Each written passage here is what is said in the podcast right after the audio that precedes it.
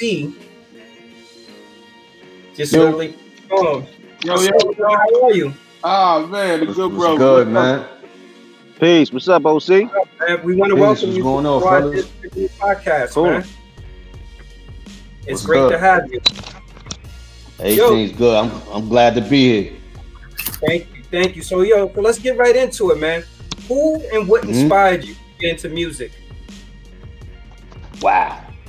You want the long version or the short version? How much time we got? What, yo, you, Anytime, it's brother. your story, It's brother. up to you. Yeah, Nah. it's up to you. Yeah.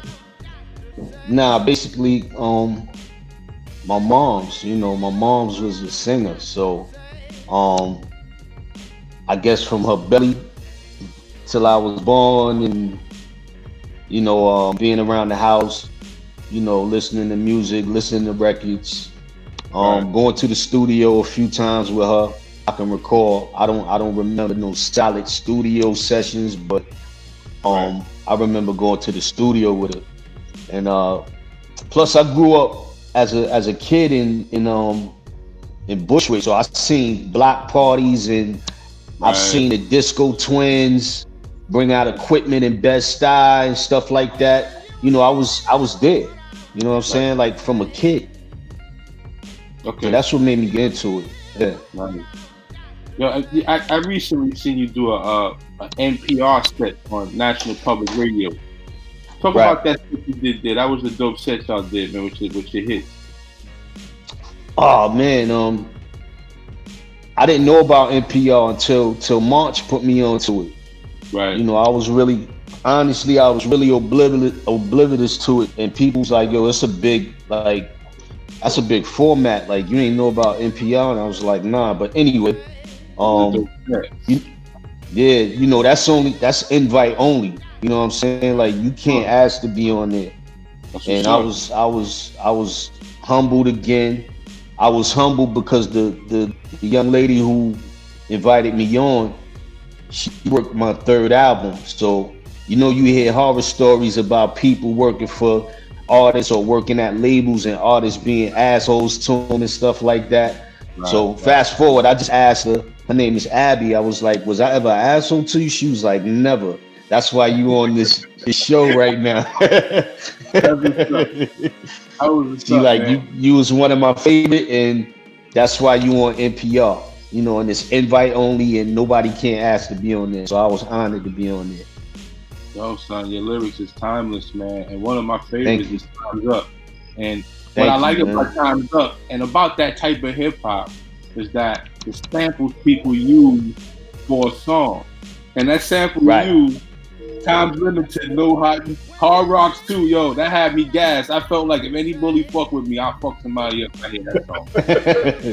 and, and, and on top of that, you know, Darius Mhm. Rucker was your hook. Rappers are in danger. That was a dope Right. song. But that song Yeah. was that song originally for Pharoahe? yeah, that was that was a uh, this guy press well this producer named Prestige. He did um a joint called Point of Views on my first album. Right. He was a Pharoahe's. I hope he don't get mad at this. This guy was back then, but Right, right, he was a right. Pharoahe stan. I mean, it was nothing Pharoahe did that he didn't like. So, um, he brought the a tape over with that sample right. and and gave it to Monch, and it was basically like I put my hand out. He went past me and went to Monch. So I was like, damn, this must be Oh, hot. shit. I heard the joint, and I was like, oh shit, like it is hot.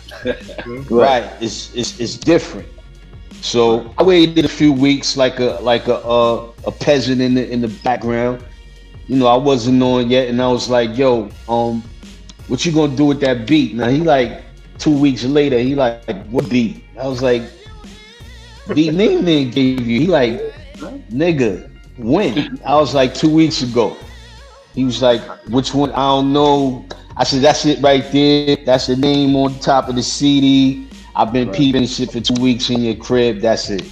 That's it. He was like, he started laughing. He was like, put it on. He's like, I don't know. I might mess with it. Another month passed. I just went to the crib one day He like, yo, I'm gonna go shave. I was just like, Crazy. cause yo, I niggas get Monch beats all day, every day. Like they was just like past me, pew, like nobody. would- So it was just like, yo, he he get a million beats. So anyway, you know that ended up uh, being my song. But I asked Buck what the sample was when I got a deal a year later, and Right. um, he knew what the sample was, and we hooked it up, and There it you is what it is. Timeless. Made history. Right. Timeless. Word. Grow, growing up, who was some of your musical influence, whether R and B and hip hop? Do we have more time than Take uh, your less time, time? What? Take your time. Take your Much, time. much time, much, much time you need, brother. R&B, man. Like, I mean, all the all the '70s catalog I've listened to literally with my parents. Like, yeah, I know. Like sitting around your pops, your moms, got friends, family over, card games going, beer on the table, kids running around, and Right. somebody got to change the records. That's right. Mhm. That was me. You know what I'm saying? Sometimes. So, um, or just being in the house, yo, as a kid, I was inquisitive. So I would um sit in front of the 45s and just look at the names. If I wasn't familiar with it, I play it. So I learned a lot of uh, uh, names and who produced what. You know, just looking at the 45s, even the even the 33 LP joints too, and um, that's Yeah, how right. everything was was flowing from me. And it's funny. It's funny saying you asked him R and B because when you listen to his cadence, it's so rhythmic. All Right. his songs are rhythmic, like Mhm. but he's actually talking it out. Like, so. Yeah. The first Exactly. Yo, Right. real quick, it's a secret to a lot of dudes. Biggie was so incredible because his Caribbean uh cadence. That Caribbean cadence, yo, I, I done bit, chopped, screwed, listen to Caribbean music, Jamaican music all my life as well. So a lot of that stuff taught me how to how to, you know, be rhythmic. That's yeah. right. So the, the 1st Mhm. track, I, the first track I heard you on was "Fudge Pudge" by Organized Confusion. Where'd the connection come from with you and Organized Confusion, and how'd you end up hooking up with MC Serch and signing a Wild Pitch? Well, um, you know, when I when I moved to Queens, Southside Jamaica, Queens from um Bushwick when I was a kid, I moved on a on on block that was uh occupied by Pharoahe, a few other people. You know what I'm saying? He was a few years older than me, but um, you know, we clicked up. You know, we used to play ball together, play baseball, basketball, and um fast forward, man, like he introduced me to Po. Him and Po went to high school together. And um Mm. I don't even remember the day I said, yo, I'm gonna hang out with y'all. We just we clicked ever since I moved to Queens. You know what I'm saying? And it was probably a year or two after that. You know, we started playing together. Then things, you know, as we became uh, uh, older teenagers, we started talking about the music. They was in high school already. I was like a couple of grades below them, and um, like I said, he introduced me to Prince. Now, fast forward, you know, um, the whole organized thing and meeting people and meeting Lord Finesse and meeting Buck and those guys and MC Serch was from being on the very first Source tour. I went on the very first Source tour with Pharoahe and Prince, and Right. that's how everything just just snowballed from there. That's right. That's right. Now, right. let me ask, MC Serch was working with you and Nas at one point. Does MC Serch have just that good of an ear, or is he just happened to be a person who was in the right place at the right time? Nah, Serch has an ear. You know what I'm saying? Contrary to what people think about that white boy shit.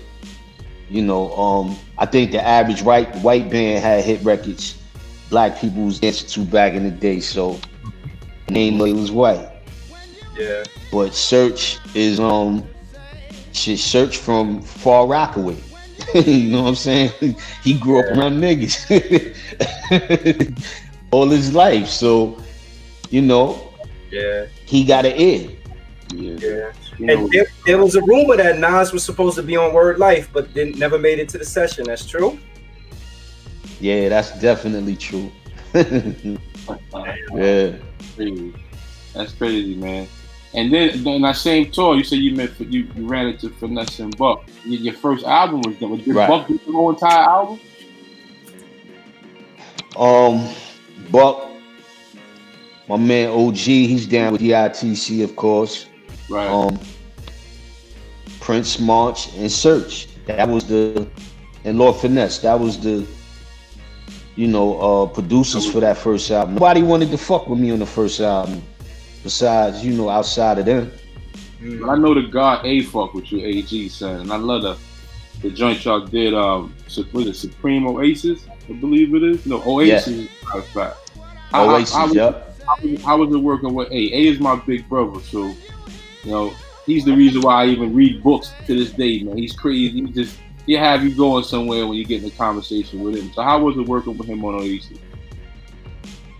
A's a genius, man. Like literally, like do IQ somewhere else, and I, I don't say that sh- like on some bullshit. Like he's really a genius. You know, Yes, sir.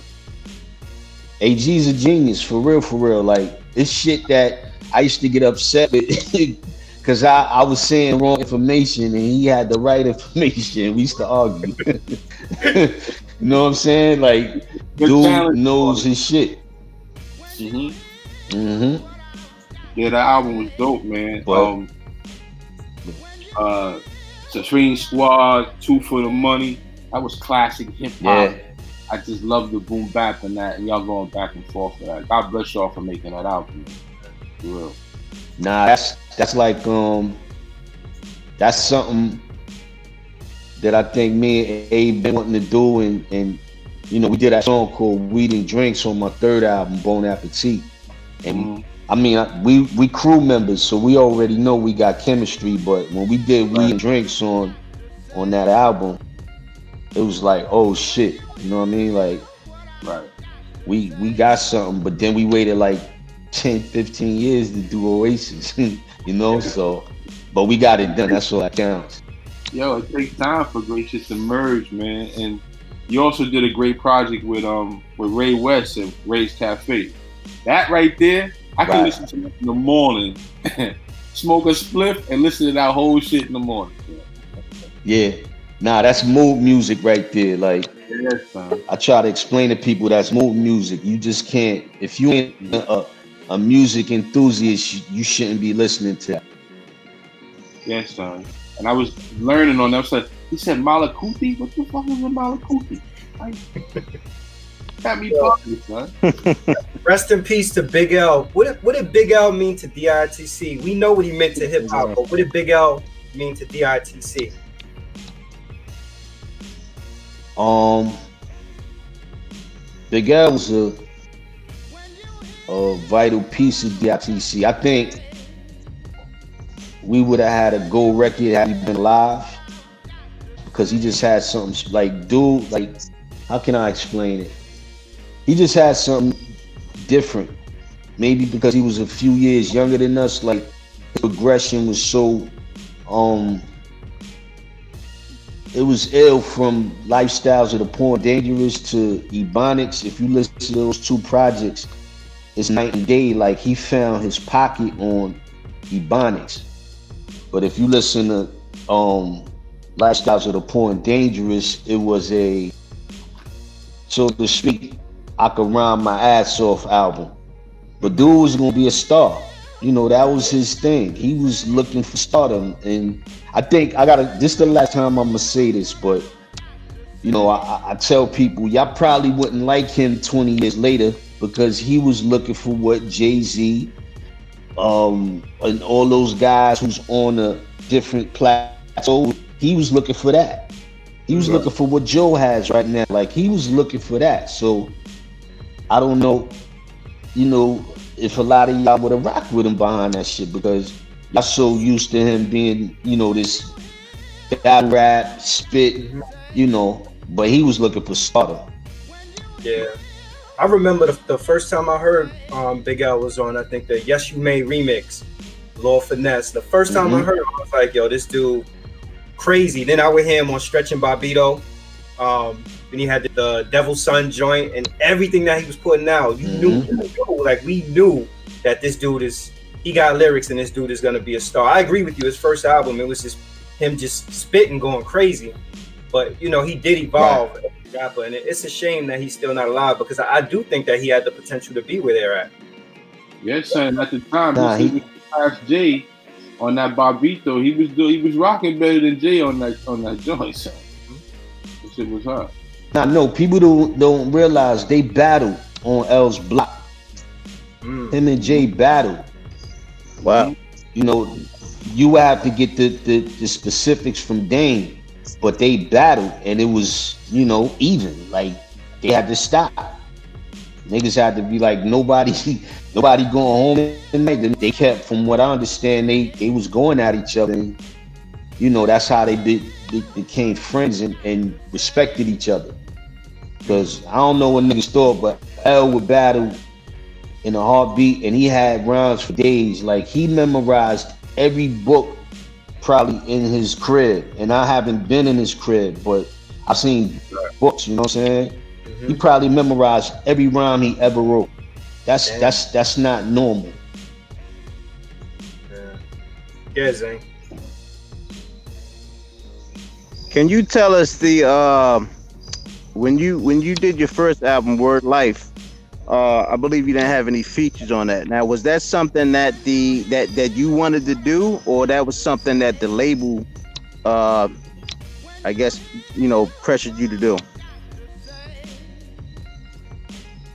It was something I wanted to do. I, I was a little little bitter, man, at a lot of my peers early on because I felt like um niggas felt like I had more to prove. Something like, oh, I didn't deserve to have a record deal. Mm-hmm. And you know, I'm I'm I'm cool with quite a few people today, but you know, few producers, like I said, would not they didn't believe they didn't believe in OC. Like they didn't believe in what I was, what I was capable of, and you know, um I yo, I told Planet Asia this one day, and I think he misunderstood me. Shout out I told PA that um yeah, I told him that the record the record industry made a lot of niggas envy Nas when we was all coming up because of the attention that he got. You know, it was a, a lot of other dope artists, but we all know that the industry picks and chooses who the right. golden childs are gonna be. Mm-hmm. It's just how it is. And I, I said it to PA and I said envy, but I don't I don't I think he misunderstood me. I know he's an intelligent dude, but I know the, the phone got quiet for a second, like envy. Like that, you know, that can sound like jealousy or some shit, but it wasn't. It was just the the, the, the uh from what I seen early on, the music business basically picked and chose who they fight was gonna go. And that's just how it was. Yeah. You know what I'm saying? And um, I gotta respect Jay because he fought through all that shit. Yo, he worked harder than all of us. Mm. Jay worked harder than all of us. That's why he's where he's at. And um, yeah. I seen it, and I've seen other guys work just as hard as me, and I know why they are where they are. You know what I'm saying? Why is it that why is it though that the entertainment industry is like that? Because i think about like even for you know when you start talking about comedians in hollywood it always seems like it only could be one big comedian at a time that's popping. You know you'll have like other people they'll have their little light but right now like kevin hart is the go-to dude. But you have all these other people that are just as good or just as brilliant as artists but for some reason we box people in and be like there can only be one Yeah, nah, that's just I was just about to say that. Hollywood is Hollywood basically runs everything. All the way down to the to the music industry. You know what I'm saying? And I say all that to say, um, most shit go into Hollywood movies like music and soundtracks and stuff like that and and um background music. So Hollywood is the pulse to everything. You know what I'm saying? But I know being specifically in the music industry, the music part of, of the, the entertainment, um, they pick and choose who their golden child's gonna be. Yeah. when you made Constable, did you think that 26, 26 years later we would still be having this same conversation? Hell yeah. I knew you would say that. Y'all know. You already know, man. Hell yeah. Like this shit ain't going to wait. It's not, yo. Honestly, you know, you try to not to uh make people feel like it's never gonna end, but this shit might take a turn for the worse, man. And I'm not saying that because I wanted to. Like, this is something different. This is something different than the '60s. This is something different, man. This is something different. Uh, uh, a, a economy downturn, some racially fueled shit, and a pandemic all at the same time. Yeah. Yeah. A trifecta like that, man, is a is a recipe for disaster. And people think we got past the worst of it. And I'm just like, I'm an optimist, man, and you know, and a realist. I'm like, nah, we this shit is just getting started. Y'all better start keep storing your waters and and I don't care if you got 200 cases of water. This shit might not still be enough. Mm-hmm. Yeah. For those that's in the chat, also, if you got a comment for OC, put your put your um your comment or your question in the chat, and we'll ask it for you. Yeah, Rob. And I'm glad I'm glad we, we brought up an issue such as what, what's going on in the world. What's your what's your stance on how you feel about mental health, and how can it improve us as black men and learning how to let go of shit? First of all, we all need therapy. We all need therapy. That's where the reparations coming at, man. Mm-hmm. That's where the reparations coming at. Yo, they fucked this up. Can I curse? It's cool. Yeah, yeah. Speak your mind, yo.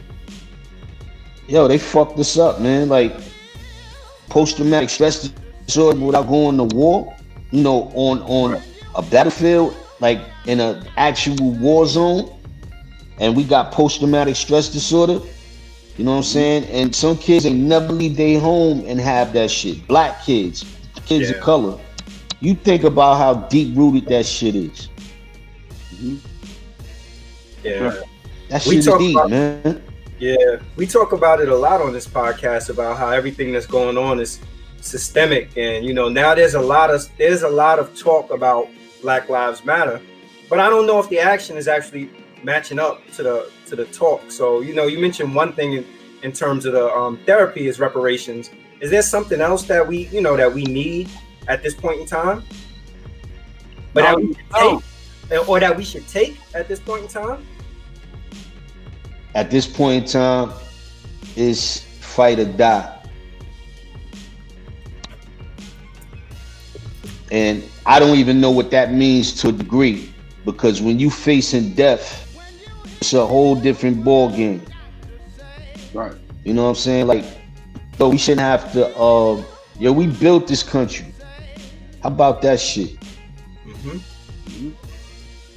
That's Yeah. right. We built this Right. country, man, and you know we still treat it like Farrakhan said. It's over 600 years, not 400 years. Like they left out 200 years on purpose. You know what I'm saying? Like, and it's a lot of shit like that that I'm looking up now, and I'm like, damn, like, oh shit, like this was this way back yo, just a lot of shit that's really like blowing my mind, and I'm just like, well, I'm actually not surprised, man. Like we the most um looked at enemy on the face of the earth, man. Black men, that's crazy to me. and we're the most resilient too. And I and I say this on the show all the time, man. We need to leave these motherfuckers alone and take care of ourselves. That's it. Hey, mind our business. That's all we gotta do, son. And, I, and that's how I feel about that. That that's that. And basically everybody who uh, you know who our color ain't our brothers, you know what I'm saying? And that shit needs to those those ops need to be eliminated as well. If you ain't on board, fuck out the way. You know what I'm saying? It's just yo, we at a stage in the game, man, where it's fight or flight. And I'm not where we running to. I ain't going back to Africa. Facts. Yeah. You had to square up right now. Yeah. Yeah. yeah. Yeah, but that's you know, like I said, that's that's hard. That's a hard pill to swallow to stand in front of a a tank and machine guns and missiles and shit. Say I'm ready to die. Like you know, I'm not no Superman, but yo, this is the choices and circumstances they gave us, man. At this point, like, what are we gonna do? Right. Yeah. So there's a question from the chat. It says, "Do you think enough people in the industry are helping with the cause, or are they worried about their brand?" Um, some were definitely worried about their brand, but uh, like I said, man, we don't we don't run this shit. I mean, we we definitely supply the dope, you know, meaning the music Mhm. and the movies and the actors and the writers and the and the and the cameramen and all facets of this shit. But they still will give us a piece, man. It's crazy. Yeah. It's tough. It's definitely tough. Yeah, I take that shit at this point. Right, right. Like, yoke that. Give me my shit, yo. Fuck out of here. Let me ask you, um, you, you, you guys, you know, the unfortunate loss of L, but talk about the impact of Party Arty too. He was a member of the Dignity Crew. Yeah. Yeah, I think Arty was um. You have to uh, get this information directly from Finesse, but uh, I think Pierre was going over the G Unit. Word? Wow. You know what I'm saying? Yeah, he was in talks with 50. 50 was feeling him. You know, and uh, too. like I said, I believe Ness has something uh do with that or, or or was involved with the talks about that. But yeah, yo, he was another to me, he was a star. PA was a star. Yeah. He just had that to me, he had that method man out the crew yeah, with us. yeah. Like he reminded me of he had that star power in I digging. remember, You know I what I'm saying? He could have carried the whole crew. yeah, I remember a story with him and A, and I don't know what I was doing with these guys. Like, yo, master, you can write. Pick up a pen. You can write. I'm like, I can't write. Y'all niggas is writing too much shit, man. Mm-hmm. Um, nah, the, the, the guy. I remember. I remember. Eighty man was a humble dude, man. Mhm. Talk to anybody off the street. Real, real classy guy. Yeah. He gave he gave Murder Mook. I don't care what nobody said. He gave Murder Mook that work in that smack battle too. Yeah. Go ahead, Zane. Nah, he Right. definitely did. He definitely did. Right. He did, but that's why Mook is the gladi- gladiator that he is. And I Right was just talking about Mook the other day. Right. I said, yo, he's the uh epitome of what L is or what L was on some battle shit. Yeah, I can see that. And what you see in Mook, I'm not saying Mook is L. I'm just saying it's something in Alright. the border in Harlem or something. Yeah. But you know, Yeah. Mook got something that I seen in L, and that's why he's extraordinary when it comes to how he, you know he he puts his shit together. Right. That's right.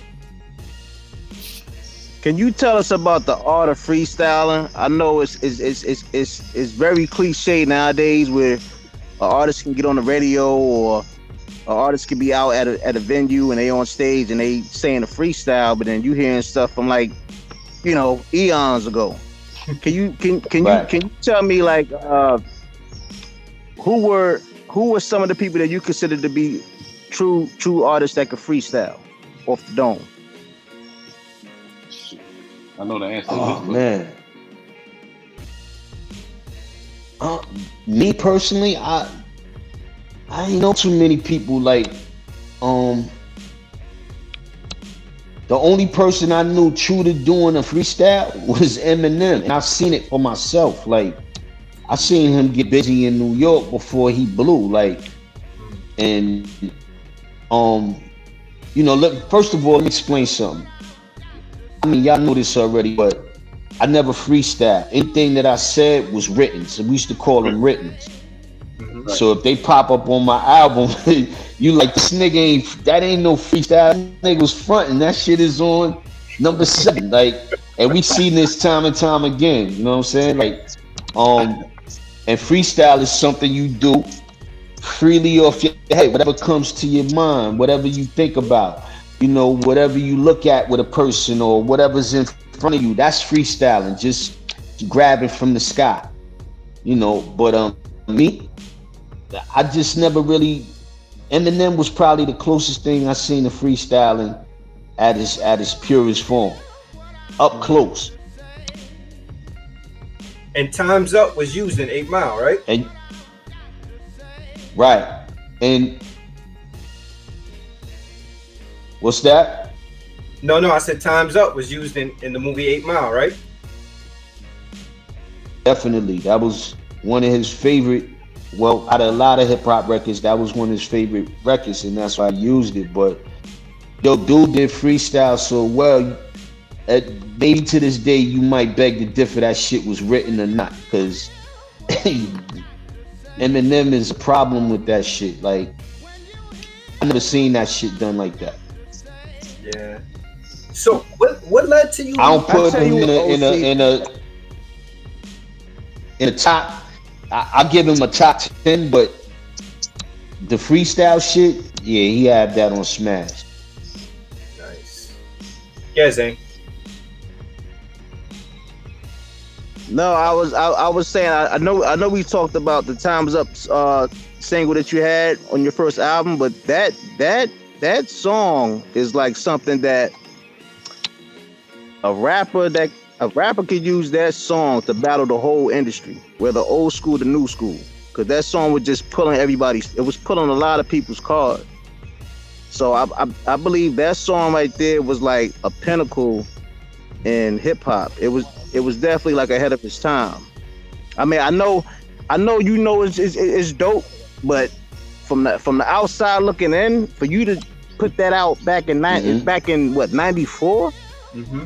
Yeah, that's crazy, bro. Yeah, still rock to this day. yeah, but think think about what was coming out in '94, like or in early '90s, man. Like, you had a lot of incredible artists. You had Wu, Mhm. you had Redman, you had Lords of the Underground, you had Naughty by Nature, you had. Cypress Hills, you had Exhibit, you had Funkdoobiest, you had Snoop and Dr. Dre, you had the dog. Yo, the list goes on and on. So to me, just personally for me, I believe everybody listened to each other's music and was like, oh shit, that Biggie shit is crazy. I'm going back to the drawing board and I'm gonna make some shit to bust his ass. Like I, it was that kind of competition, but it was it was respectable competition. It was needed. Yeah, it was needed. It was So what what led Definitely you, was needed. what led to you leaving um Wild Pitch for um to go to Payday for your second album, and on your second album was MC Serch involved with that as well? Uh, I mean, it, it was just my time was up at, at Wild Pitch, man, and no pun intended. You know, they, they just they did what they could. Um, I believe for me, like you know, them signing to a distributor like Virgin, they could have did better, but you know, I was under Wild Pitch, which was the uh, you know subsidiary, so you know I wasn't I wasn't top priority, but think um, shout out to my man uh, Speech from Arrested Development. I mean I think their second album came out after they won like a couple Grammys on the first album with Tennessee and all that. I think times uh, a Word Life did better than their album. Oh, we lost him. We lost OC. Hopefully it comes Yeah, out. just pop back on. But make sure you like, comment, hit the like button. Make sure you subscribe. All right, there you go. It's back. Competition OG Dash says competition kill true freestyle. You had to be practiced and super nice. Yeah. All right, we got you back. Can you hear us? Yo, yeah, Yeah, we. Yeah. Yeah, you can hear me. Yeah, we can hear you. We can hear you. Yeah, I, I Yeah. had a question. So basically, like, right, yeah, right. Yeah. yeah, finish off, finish off.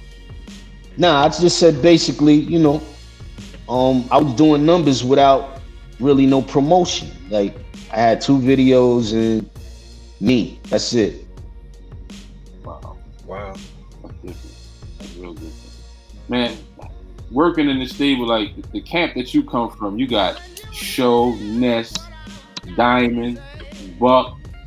Who do you like working with the motion wise? Um, definitely me and Buck had chemistry, of course. But uh, yo, these last two years, see, I was used to people producing me, so that's what I was I was spoiled with with Buck, and I got back to that when me and Show put out Same Moon, Same Sun, and New Dawn. I just let Showbiz pick everything. He just gave me music and yeah he just gave me the music. I told him yo just give me the music. Give me what you want me to be on. Hmm so everything you hearing he picked. You know what i'm saying? Like i wanted to be produced instead of me trying to do uh uh both you know what i'm saying i wanted to concentrate on the writing and let someone Right. else just focus on picking the backdrops for me and Okay, you know show did that Show did that. He, he picked a beautiful selection and Dawn, the- man. right but the natural uh the natural connection is always going to be buck Buck, right. Yeah. Can I can I say it's interesting Yeah. that, that that question will come up because um last night my wife and I we were watching um Tamar Braxton show and she was working with a producer and the producer was like, Okay, what do you what do you have for me? Like what have you been writing? And she was like, I didn't I didn't write anything. And the guy was saying to her almost like, All right, so what you know, what are you feeling? What mood are you in right now? And her response to the producer was like, Well, what do you want what do you think the people need to hear from me now as a producer? What do you you know what do you think people want to hear? And the dude said well honestly i don't know.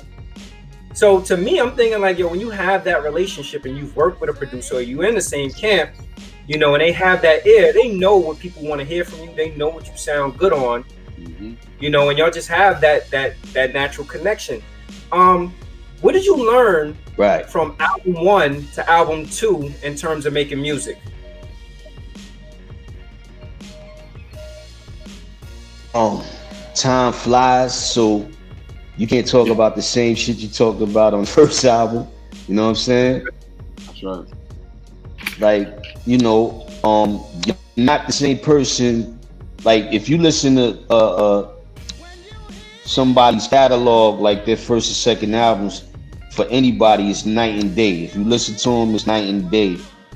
Because you know time progresses and changes and and moves on so quick like you know i used to get writer's block but then i i, I, I realized that it's me breathing me having this conversation with y'all, me knocking on this table, me picking up my glasses or whatever. Me, so many. It's, too, it's just too much shit around for me not to have something to talk about.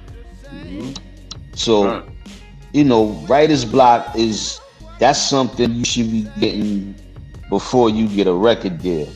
Like when you coming up in the ranks and you, you know, you trying your best to be whoever you are in this game, and and trying to get on. But as a professional, for me at least, I just felt like um, it's too much shit around me not to not to have anything to write about. So, you know, I don't know about writer's block. I don't know about how um I can't talk about what I've been through or what somebody else been through if we having conversations. Like it's it's a natural thing because we all human. So it should be millions of things for us to say and and and, and even in production, man, like it's a move. You know what I'm saying? People don't understand that with producers. Like you, know, I've seen Show, Buck, Ness, Diamond, A, and Moods in the studio, you know, and I just ain't bothered them because they was in a certain kind of mood and yeah you know, and the music reflected it afterwards. You know what I'm saying? Right. And, Right. and um, that's what I think me, not to bring those albums up again, but that's what I think me and Show captured with you know, same moon, same sun, and new dawn, and getting all the truth that was going on around those albums, you know, leading up to what's happening today. You know what I'm saying? S- You know, songs like Serious, like, you know, um, niggas shooting themselves in the face is not normal behavior. Like that's not normal to shoot yourself in the face. You Yeah. know, uh shit, we had faces of death 30 years ago. Now that shit is normal on other platforms to see somebody laid out with their head bust open. Like that's not normal for me, man. That's right. You know what I'm saying? Like, so you know, I, I'm real careful how I put things together and and what I say. And if I'm wrong about something after fact in the album, and somebody you know uh, sees it and they check me on it, I'm cool with that. It's just a learning process. That's all. Yeah. That's right. Yo, and, and speaking of moods, yo, you got you gotta let me know, man. And Ray's Cafe, Soul Kitchen, and Lovers. I love the verse you talk about on my way to work. I love that shit, son. I say that shit all the fucking time. Yo, how was it making that album? That's a total different move. I love that fucking album, B. See that that's what I'm talking about with producers. Ray, Ray, that was Ray's idea. But um, the Ray's Cafe thing came from both of us, from me being in his crib while he was chefing up uh, music in front of me, and he was like, "Yo, um, if you write a verse and you get s- stuck on a certain bar, just leave it." And I was like, "I, you know, cool." Like he didn't have no rules to how he was making that record, and that's why if you listen to the record, there's really no the you can count the bars, they off, but it's on.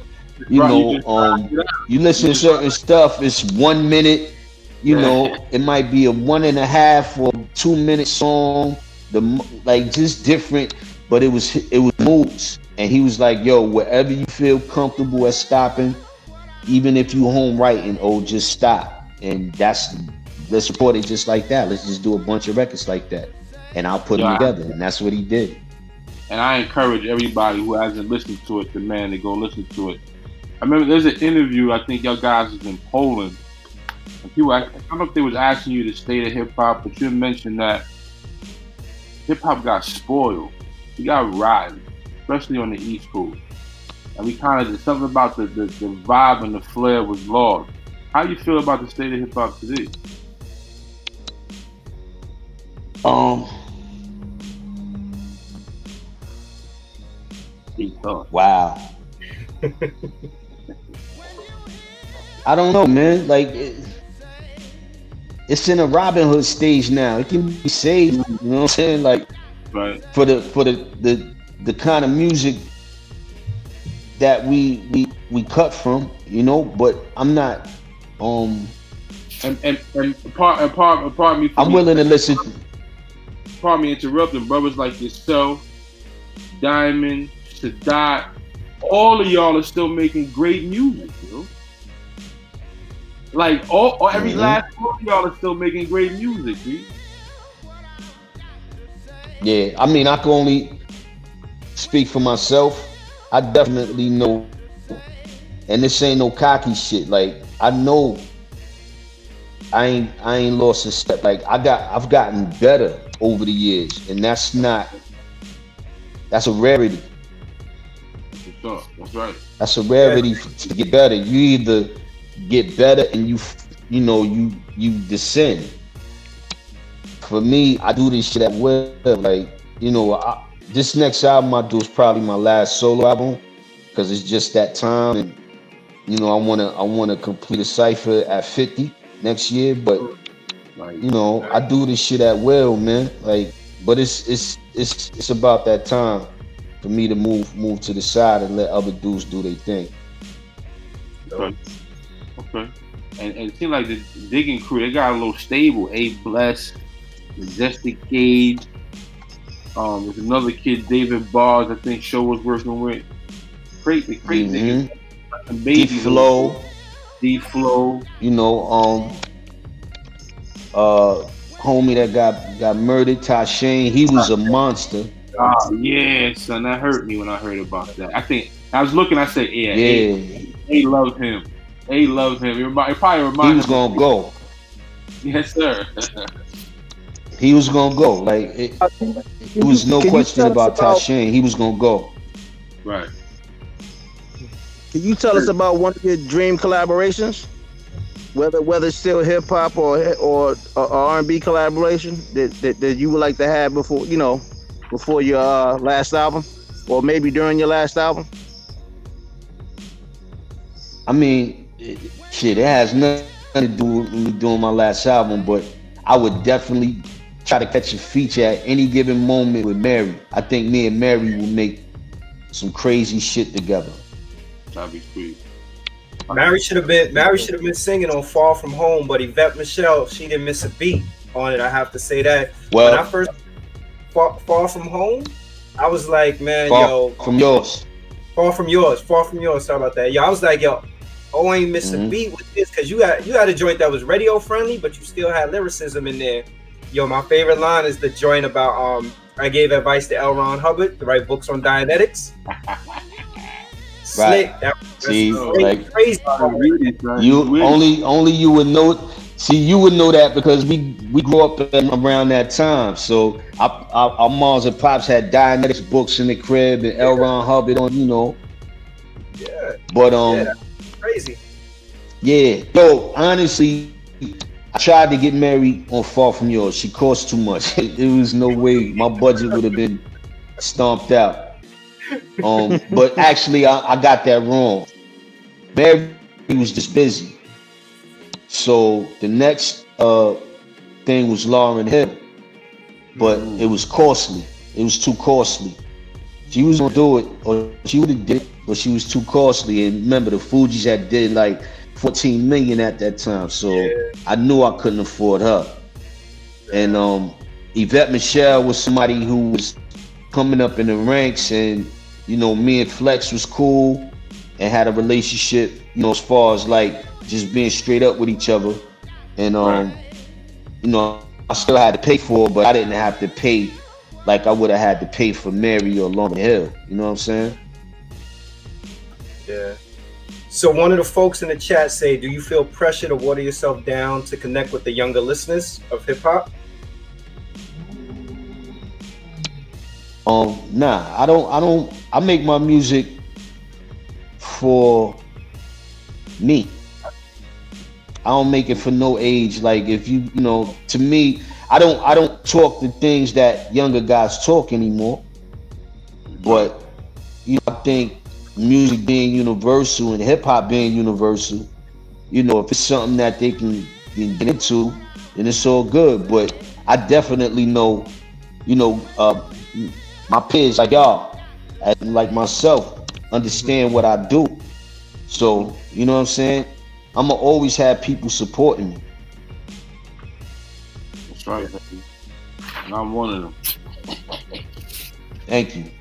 So why do you think that hip hop is embraced more outside of the states? Like more people understand the hip hop, the artistry of hip hop abroad than people actually do in the United States now. Yeah, the broad game is Um, different. Yeah, we was doing it real early too, and um, a lot of people wasn't going overseas. They they snubbed their nose to that shit at first. hmm But little do they know, we was getting a whole bunch of money over there. Like, um, we could go toe to toe with any group in across the UK, across Europe, you know, USSR, wherever. Like, digging individually, we are known. This is what people don't understand. Like. I'm like, yo, um, I didn't want to be famous. I don't want to be famous my my work ethic, my work and my and my music garnered me respect across the planet. Like people be like, "Yo, you still making records?" I'll be like, "Nah, I, I'm walking dogs now." Like, what kind of answers the questions is that? Like, you know, people believe if you're not on the radio or if you ain't on YouTube, Right. you know, that you're not working. And it's just like, nah, it's just a different time. And it's, you know, it's the, the younger guys' time in spotlight. That's just how the music industry is. But shit, I don't, don't I think Snoop can't fill a room at the drop of a dime. Matter of fact, you can't even put Snoop in the room. Yeah. He Yeah, could do have same shit Sting them do in the stadium. Yeah. We have Master He's Ace the on. most famous rapper on the planet. Yeah. We when we had Masta Ace on, Masta Ace was talking about how um he said that he'll do shows in the states, and you know if, if he won't really get that amount of people, but he said once he go abroad and do a show, he was like, as soon as he step in the door, the promoter be like, "Yo, sold out, we good to go." You know, he was like, the the merch is sold, the the fans know the records word for word. So. You see it, you think about it. You go to other countries, everything that we grew up in the 80s embracing when you start talking about graffiti, hip hop, DJing, Break dancing. They, yeah, breakdancing abroad, that all the artistry of hip hop is went overseas. they love it, man. I mean, well, they're doing their drill shit. They doing their drill shit and, and stuff that that's trendy over here, o- overseas now. But it's just that overseas is just still a new market that traditional hip hop is just is always going to be embraced. But yeah, just to, to to build on top of what Ace said. I mean, y'all can look up DITC shows in 2018 in Europe. Shit, we standing in front of like hmm 30, 40,000 people in one in one show. And we, you know, we did like a month run. You know what I'm saying? Like we doing festivals, man. Like niggas really believe that we on our ass. And I just be like, you know, it's not my business to tell you my finances, if I own a mansion and a yacht and That's all right. this other shit. Yeah. But you know, I haven't worked a job since 1989, man. Yeah, and doing what you love too. Exactly. I'm, I'm blessed. Like, I mean, it's ups and downs with this shit, but I wouldn't trade it for the world. And you have to work, like Ace said. You know, the merch and shit don't sell itself, man. You got to go out there and work every night. You know what I mean? And I've seen Ace. I've been on tours. I mean, you know, on, on tour stops with Ace and, and Polo and stuff like that. And you know, see him in passing. Yo, you ain't staying for the show? Nah, we got we got to go to Istanbul. It's like, all right, cool. Yeah. Wow. Let's go. Let's talk about doing the session. When the when the crate diggers got together and did that nice little is that an EP y'all did? That was dope. Nah, that was a full album. Album, okay. Not bad. Studio sessions, the volume one shit. Um, uh, everybody was in the lab for that. I think was Diamond there. I think Diamond was there. Was the only one that wasn't there, but Joe was there. You know, A was. You know, A lives overseas, so Yeah, but yeah, he yeah. came in. You know what I'm saying? Um, and uh, yo, it, it felt like when we did the first DITC album, you know, having everybody in the studio together. That's a rare moment, and it was up in the, you know the new spot when when Show built the the new DITC studio. So you know what I'm saying? Like we got our own home, we had our own home, and you know, um, we just had fun doing it, man. Like you know, it was a momentum though. I think off of the same moon and whatever else, you know, show puts out projects Here and there. all the yeah. time. You know what I'm saying? So, you know, um, it was just momentum. And while Joe wasn't busy, that was a perfect time. And he was probably one of the ones touting for that shit. Like he was pushing for that Yeah, for the past maybe 10 years. Yeah, he was talking Yeah. about it. Yeah. Dope album, man. Love you guys, man. I Thank love you. you. I love I love the fact Love y'all too, man. I appreciate y'all, man. anybody that's doing music from the old yo son, I love your guys are still doing it. Cause taking nothing away from these younger guys. I love you. But it ain't, it, But listen ain't though, it ain't my cloth, man. I just I can't wear it, yo. I can't wear I it. feel you, but this, this is how I look at it, man. Um,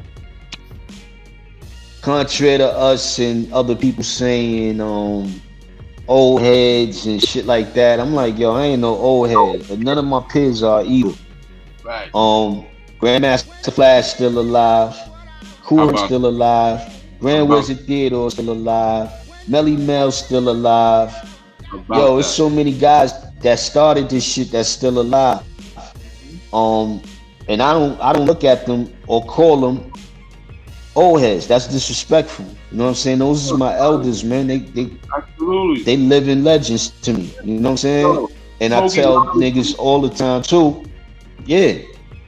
I tell niggas all the time, I ain't no like niggas call me a legend. I'm like, yo, my legends is alive. About that? So, you know, um, I can't even take that shit on yet until they move it to the next, you know, the next next next astro plane. Like they still alive. I can't call myself a legend. I know everybody say this shit and call us legends and stuff, but I never look anywhere where you hear me saying I'm a legend. Yo, you won't find it. Right. That humility Got more work to do. part, but yo, you're you're a legendary lyricist. That's a fact. Don't, don't that, that I that's take it. I take it. I just won't say it. Yeah. What- Yo, what's your thoughts on um streaming now versus physical sales? Is streaming good for the game?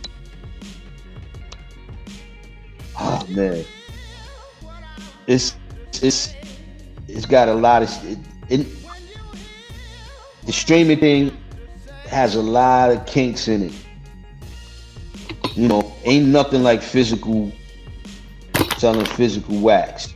Like Right. ain't nothing selling like some physical CDs, physical cassettes. Um, you can count them shits and you can tally them. The streaming thing, I don't know if my statements even reflect, because I look at, for example, you know, uh, other streaming sites, the, the wide tube, you know, the, the tubes and all that, and um, I see all these millions of hits, and I don't own these pages, these YouTube pages, but it got 500,000 here, a million here, 700,000 here, and this is my body of work. So you talking about hundreds of songs. Right. I ain't rich off that shit, and I should be, and everybody else should be too. You know what I'm saying? If that much streaming is going on, I don't think you have to do 70, 100 million, gazillion streams to get rich. Like, if the numbers is saying it right there on the screen, I'm like, yo, Right. damn, like, this ain't even my, my YouTube page, and this shit got 1.7 million off a song that came out in 1994. Yeah.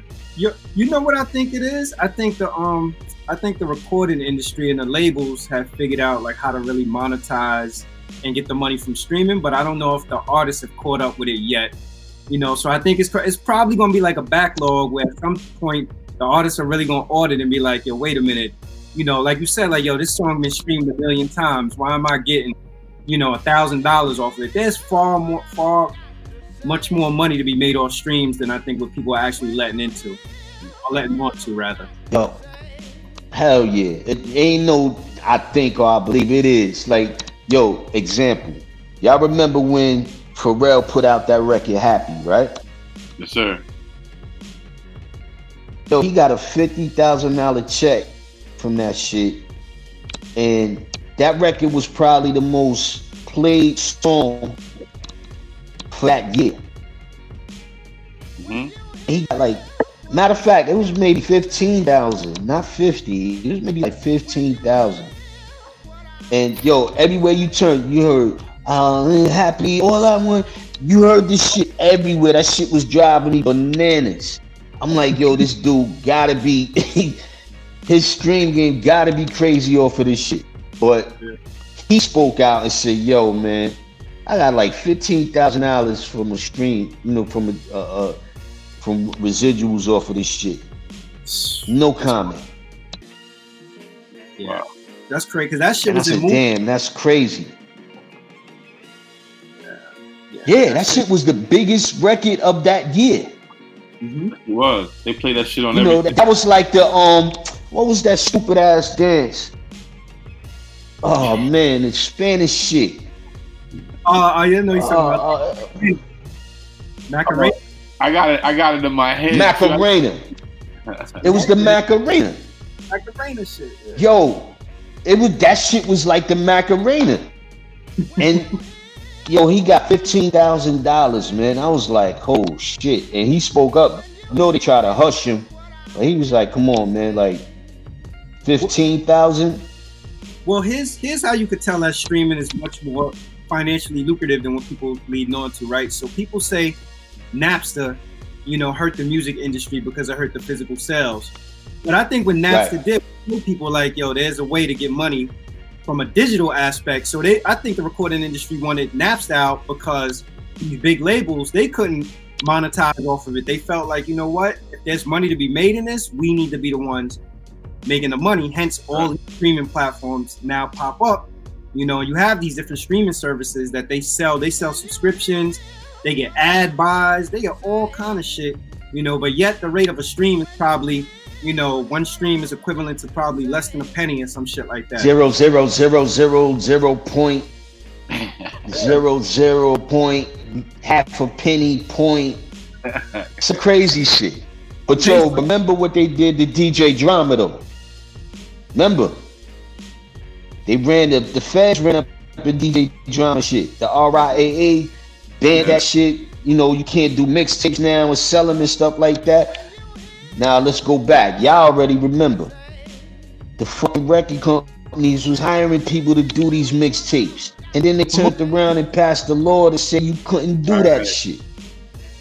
When niggas like DJ Drama, Clue, you know, right. a, a DJ from down south who was who was getting rich yeah. off of this shit, they didn't like that shit. They was breaking new artists, man, with the mixtapes, man. Yeah. But yeah, and they was getting rich at the same time. They was doing personal, you know, DJ Drama was doing the personal mixtapes with Weezy or with uh, uh Hove or with, you know, whatever. And the mm-hmm. RIAA didn't like that shit. Yeah. So we got a, another question. Can we can we get another DITC project? I know you're holding. I know you're holding on to something. Um, I don't know at this point. Okay. Yeah, okay. I think it's it's not a rap, but I think um everybody doing their own thing now. Okay. Well, you know what? That tells me when the time is right when the time is right.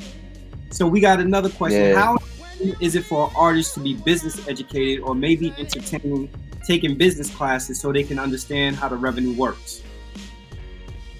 That shit is very important. I wish somebody hit my coat to that that shit when I was young, man. Like a business class. Yo, I, I tell people this all the time, and it's you know people look at me sideways like, yo, I, I made a million dollars in my lifetime already. Like probably a few times over. And people be like, and then I let that sink in, let them believe if I'm telling the truth or not.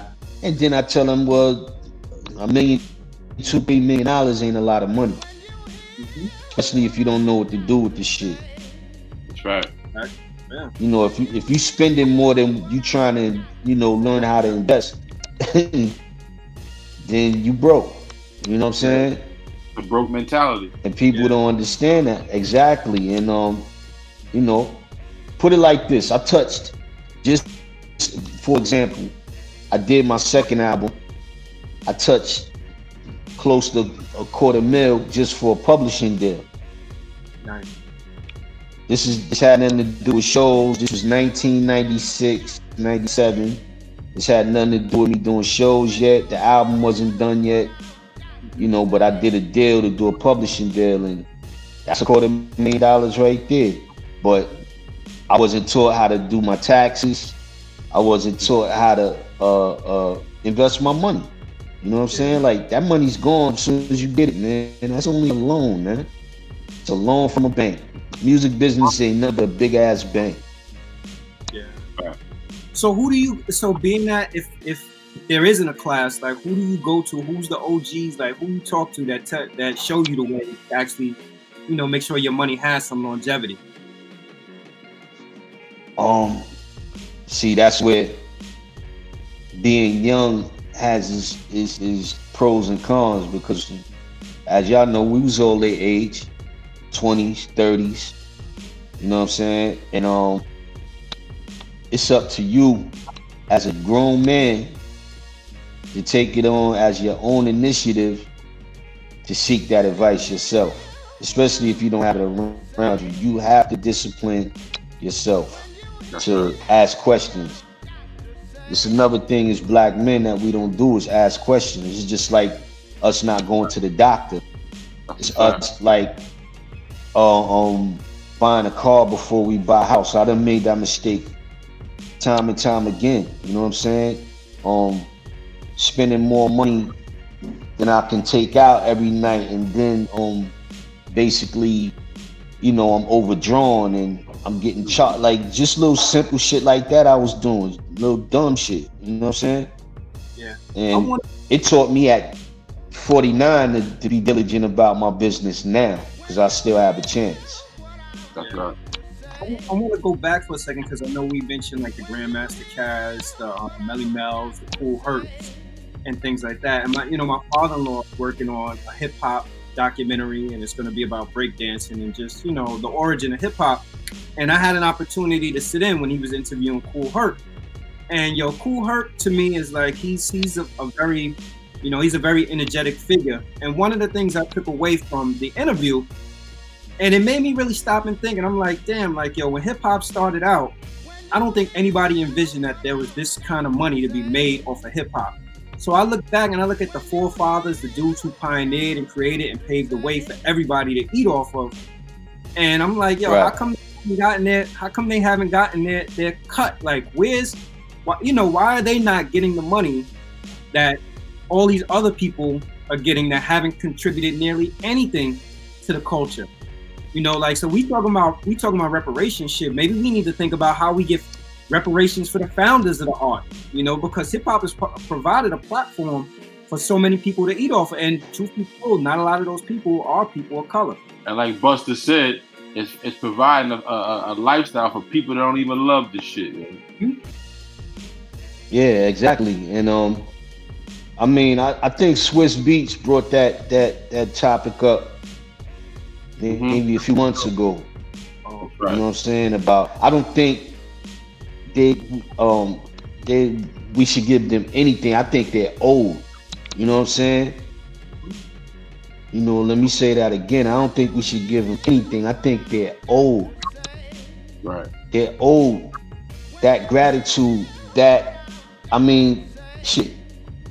What would have happened had somebody like Kool Herc not make it to America from the, the Caribbean? Right. Who knows? You know what I'm saying? Like it, it, it takes one key component to throw a kink in the whole engine. You know what I'm saying? And I mean, I'm not saying he he's the key component, but any of those guys from the inception of that whole hip hop thing when it started, if one of them had not uh, uh, crossed paths or been in Right. one another's presence somehow or been across town from each other, we probably wouldn't be having this conversation. So yeah, they old. They're old. What's theirs? Like this shit is theirs. Yeah. It's ours. It's theirs though. Like, you know, and and I t- told somebody this the other day, man. I said, um, yo, this shit only turned 47, man, in the music business. Hip hop turned 47. It's young in the music business, but it's it's a lot older before it be- became something in the music business because they didn't believe in it at first. It was already there. You know, Blondie brought it downtown. You know, um, few people, few crackers, well, brought it downtown. That's right. Studio 54. You know what I'm saying? That's it. Yeah, but but I think I believe Blondie brought it down to uh, CBGBs. You know what I'm saying? Like, you know, this is way back when. This is I think with with Wild Style and all that. Like some of those scenes and shit like, like that. You know, um, she was coming uptown, but she was going back downtown talking about this shit. But she wasn't the only one. You know what I'm saying? Malcolm McLaren had a big record, but I'm sure a lot of people didn't realize he was a white boy from the UK. Yeah, I, I just you know I think Buffalo gals and all that shit. Come on, man. Outside. Probably outside. to get people their flowers, but they can't pay their bills with just getting the flowers. You got um William Williamson said, "Peace, OC. Are you still gonna release the Blood Moon LP?" Um, that's a little. I, I don't know, man. That would that for me that it probably come off a little insensitive, releasing Blood Moon with what's going on. So I'm gonna just go for a whole nother spectrum, another type. Wow. You know, I don't, I don't want people to have that, you know, uh, uh, perception of a blood moon with all the shit that's happening. Like, you know, even though it means something different for me, but you know, we gotta be sensitive to one another when it with, with certain things, because you know we going through it. We all going through it. Yes, sir. Yes, sir. There you again. All going through it, bro. God bless you, champ. It's good to see you. You look healthy. You look good, brother. Yeah, Zane. Thank you, man. Zane got. I Zane left got- New York, man. Like, I'm out of there, so Big man. I left New York in 2000 for seven. I lived in Maryland for 17 years. Yeah. I think it was the best Right. thing I did in my life, yo. So if No way. you're Sharon, where where you located at now, brother? I'm in the South somewhere. Okay. No, good living. That's good living. That's good Mhm. living. Man, how does an artist thrive post COVID now? Now that shows are shut down. Uh, man, let me be careful about what I say about this though. Um, being that most people are home right now, um, this is probably the most money a lot of artists have. Uh, well, a, a lot of this is the most money I definitely made just being home sitting on my ass like the ro- you know the royalties and stuff like that are bigger because everybody is home Right. you know so everybody's streaming everybody's buying stuff online Right. and i can't complain for the moment but um you know like i said i i, I have to be sensitive with people man. Especially our people in general like not to talk about shit like that because i'm not i'm definitely not starving. But you know i'm seeing a lot of shit going on and you know people are starving. People getting evicted man.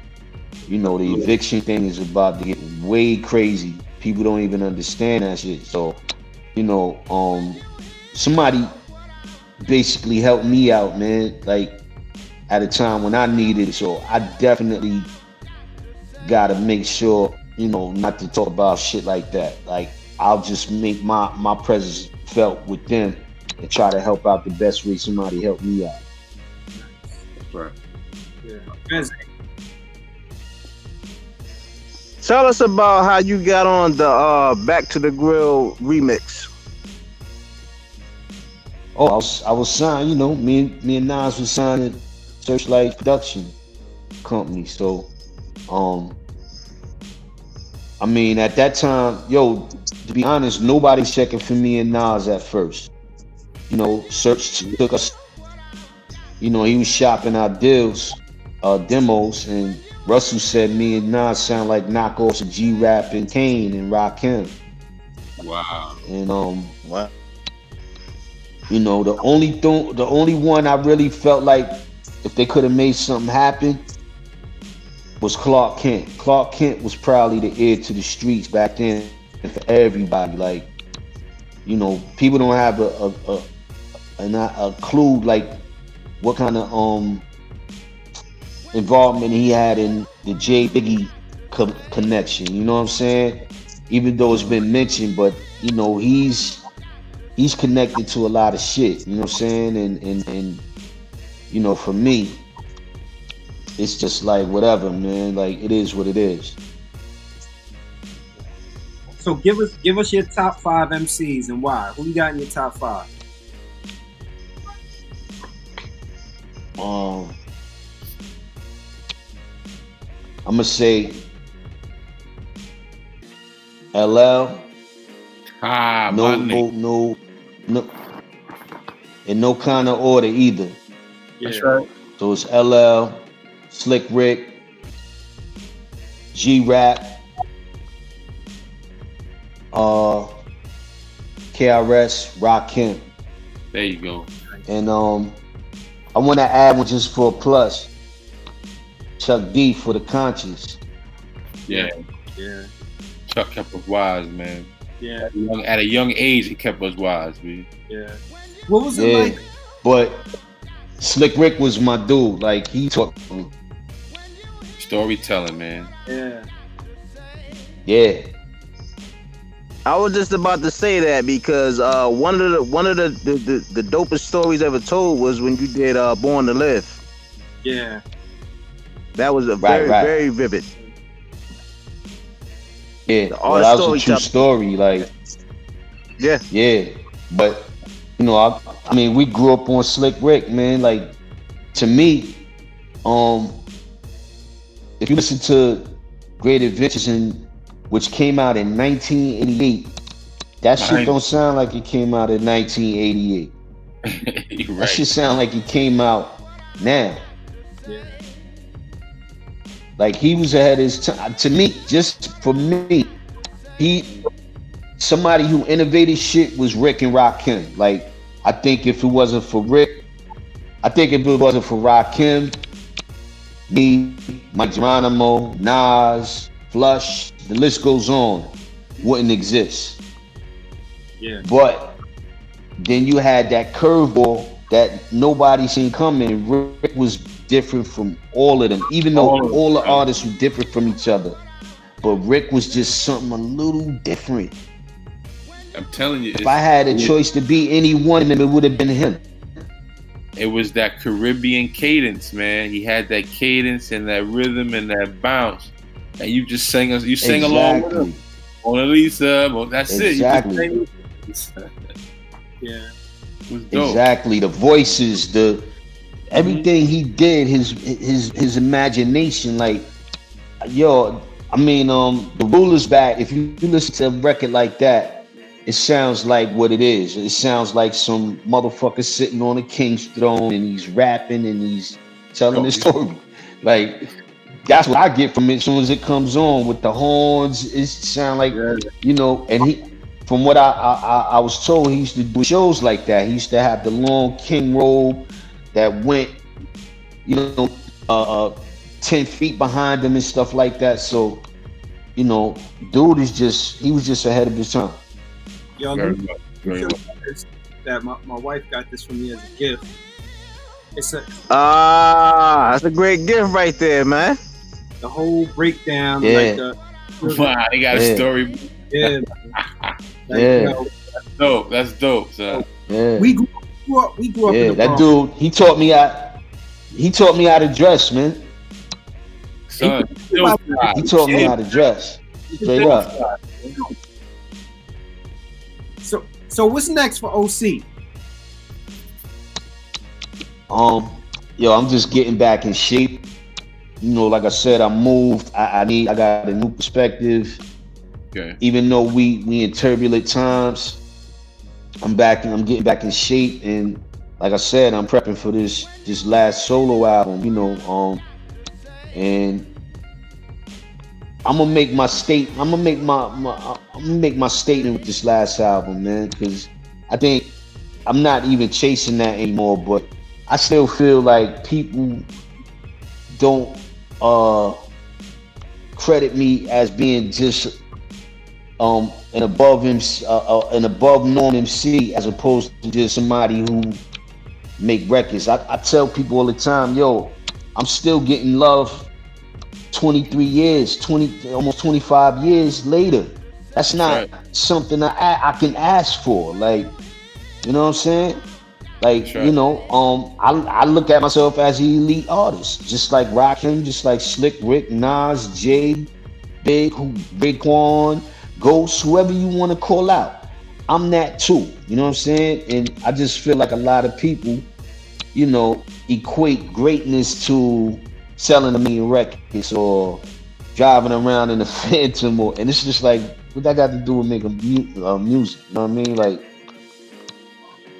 Yeah, you know that's what. um it ain't no best to me. Like everybody has their time. Yeah, that's what that's what I was saying earlier though. That's why I think that we lost in, in the States because somehow, some way we got away from artistry and started looking more so at sales. And people equate the sales like, oh, he sold two million records, so he better than But it's like, damn, like, do you re- are you really listening to the lyrics? You know, like somebody could have a Right. hit single that could be catchy and it could be out of here. They could sell five million copies. That doesn't Right. mean you're a great artist. Right. That just Right. Right. a record. You just had a catchy record, yeah. Yeah, true artists, man. True artists can paint the picture, and a mm-hmm. lot of audiences see in his mind where he's going. Just like you said, Slick Rick. Right. When you when you hear Slick Rick rhyme, you right on board. You right on cadence with him, and he's taking you somewhere. It's a real MC, man. Right. You get people involved, man. Yep. I'm gonna I'm gonna Right. tell you. And and on top of that, he, you know, he produced that first album. Like, yo, he that album is the epitome of a record that you want to make.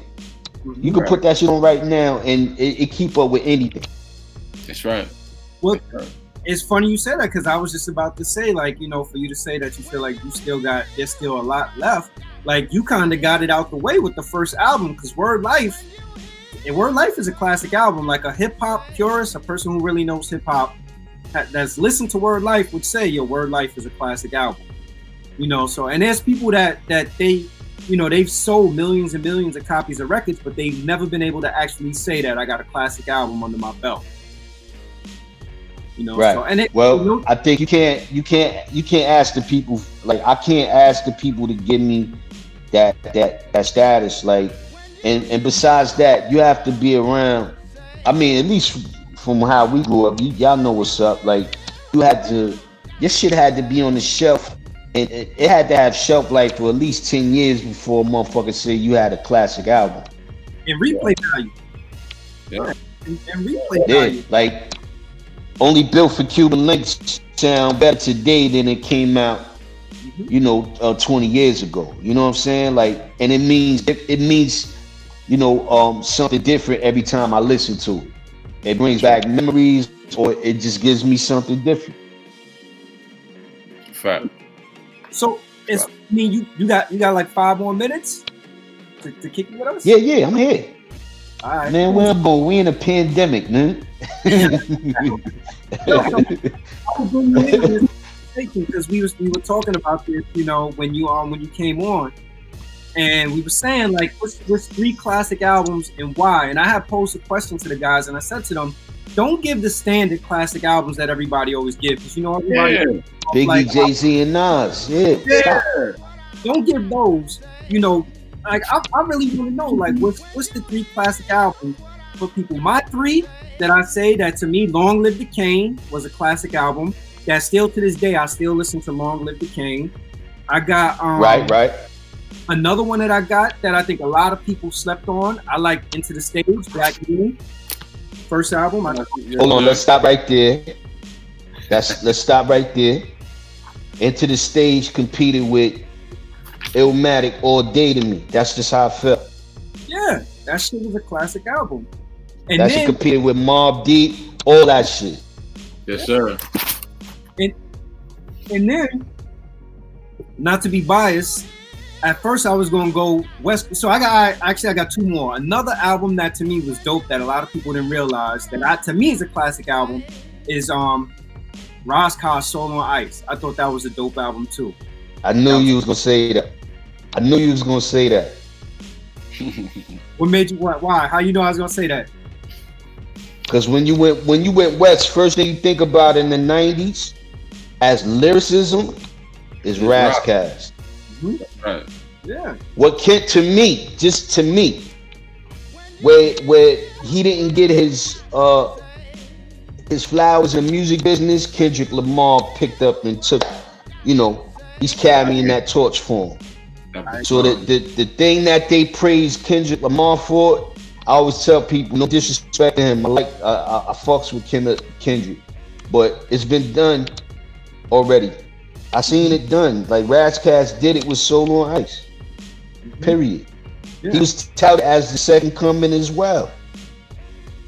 brother was yo, he was a, a he's a hell of a lyricist. And then to go south, my sleeper that a lot of people sleep on, but I thought was a great album. Also, um, T.I. Trap Music, I thought was a dope That album. was all right. That was all right. That was cool. T.I., Ti. I went to a show in Brooklyn and, and T.I., he surprised me, man. His set was pretty dope. He said he was all right. What's, give me your three. My three, you know, I'm from the Bronx. It was all BDP, son. Um, edu- edutainment. You can't pick those because we from the BX though. Listen, man, Edutainment was the best album ever made, in my opinion. Then right after that, BDP did the live album, and then then Sex and Violence. Those three albums, that's 90, 91, and 92, was the best years to me in hip hop in my ear because I started to listen to lyrics clearly. KRS-One would just articulate very clearly what he was saying. So now I'm listening to rappers, rappers. I'm like, he got something to say. If they got nothing to say, I ain't paying attention, man.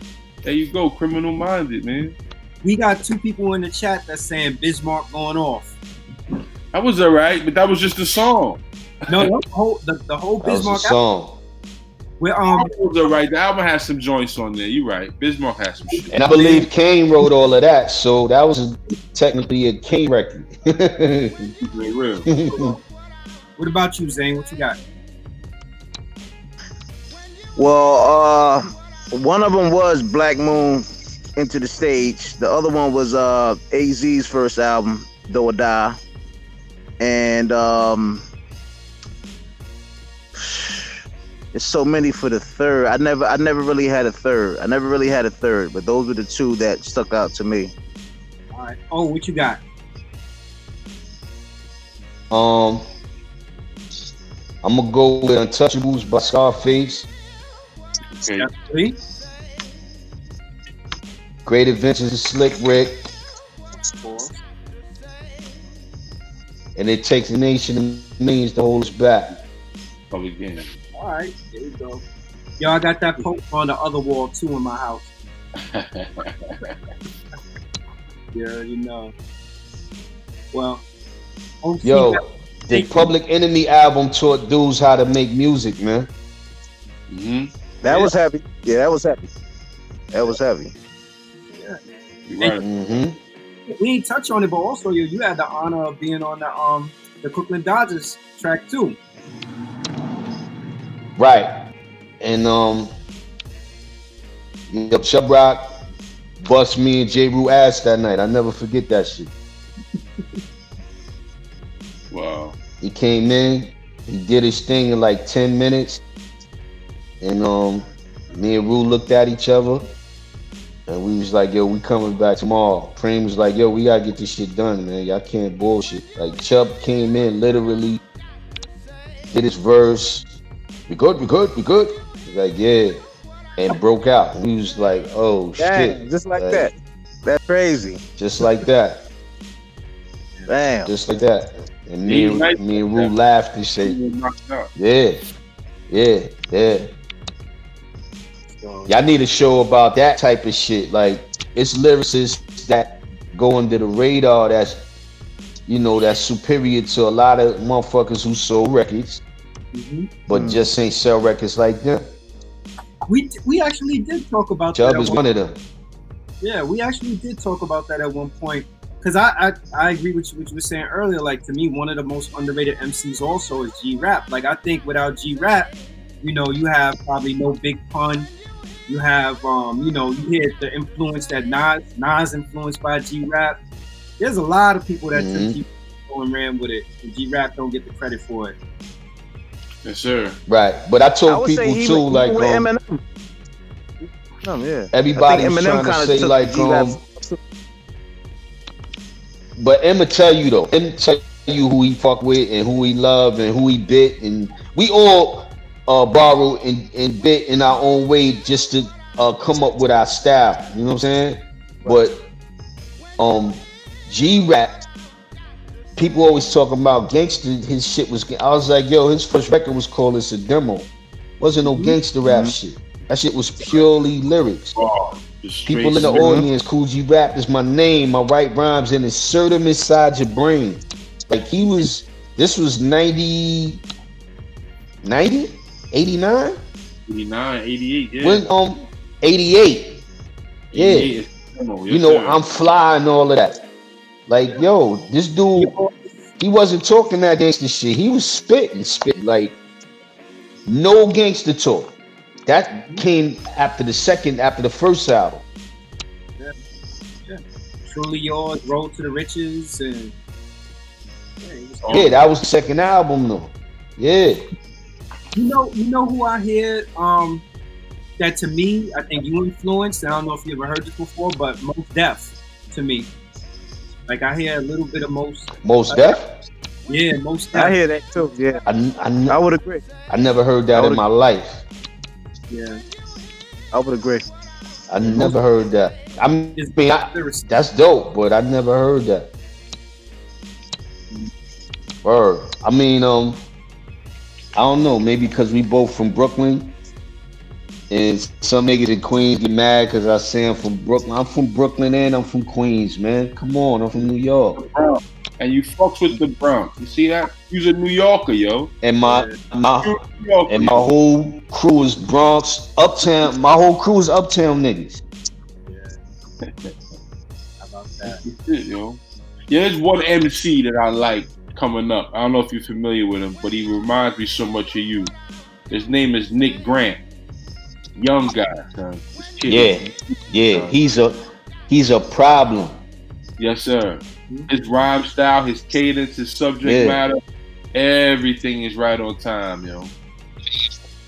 Yeah, yeah, yeah. And he's smooth as fuck. Like I, I shouted him out one day because I said, uh, two guys that I that I you know I've been watching, and this was maybe a few years ago, was Nick Grant and R.J. Payne. You know what I'm saying? Like Yes, sir. I think they was this the next the, the second comings to me personally. Yes, like when you talk some hip hop shit, like I think Nick is I think Nick come from that cloth For me, Nas, AZ, you yes, sir. You know what I'm saying? Um Mic Geronimo. He comes from that cloth, that Jay-Z cloth, like and and he's he's a smooth dude. I, I fucks with him. yes, sir. It's a nice cat, man. Nice cat. Well, Mhm. Well, I want to thank you again, man, for for agreeing to come on and do this. I appreciate it. Yo, when you when you finish up that new album, you got to come back on and talk to us about it. You know, sir. man, I, I Blessings, bro. Definitely. I, I'm gonna start just yo me. and- I'm gonna start just leaking, uh, uh, putting records out, just throwing records out because I recorded maybe, maybe a hundred records, close to a hundred records when I did um, New Dawn and, and Same Moon, Same Sun. So a lot of shit is just in the Got it. back burner. You know what I'm saying? I'm, I ain't holding on now. I'm gonna start letting shit go, man. Like Oh, let him go. Son, let you know him what I'm fly. saying? Just yeah, yeah, yeah. Before this fucking planet blow up or something, I'm gonna just let these shits go. Yo, God bless you, bro. Thank you for your time. Thank you for your energy. Bless y'all too, man. Appreciate you, man. Word is I bond, appreciate it. I appreciate y'all, man. And just give me the word. I'm back on. You know what I'm saying? Like I fucks with y'all, man. Appreciate that. will hold you to that, man. no doubt. We, gonna We got nothing but a little time on our hands now, so let's go. Let's do it, right? Thanks, you, brother. I appreciate it. No doubt, man. I appreciate y'all, man. Let's chop it up again soon. All right. Yo, so there you have it. Thank you to everybody for tuning in. You know, tonight, next Friday on our live, we got Cuban Link is going to be joining us.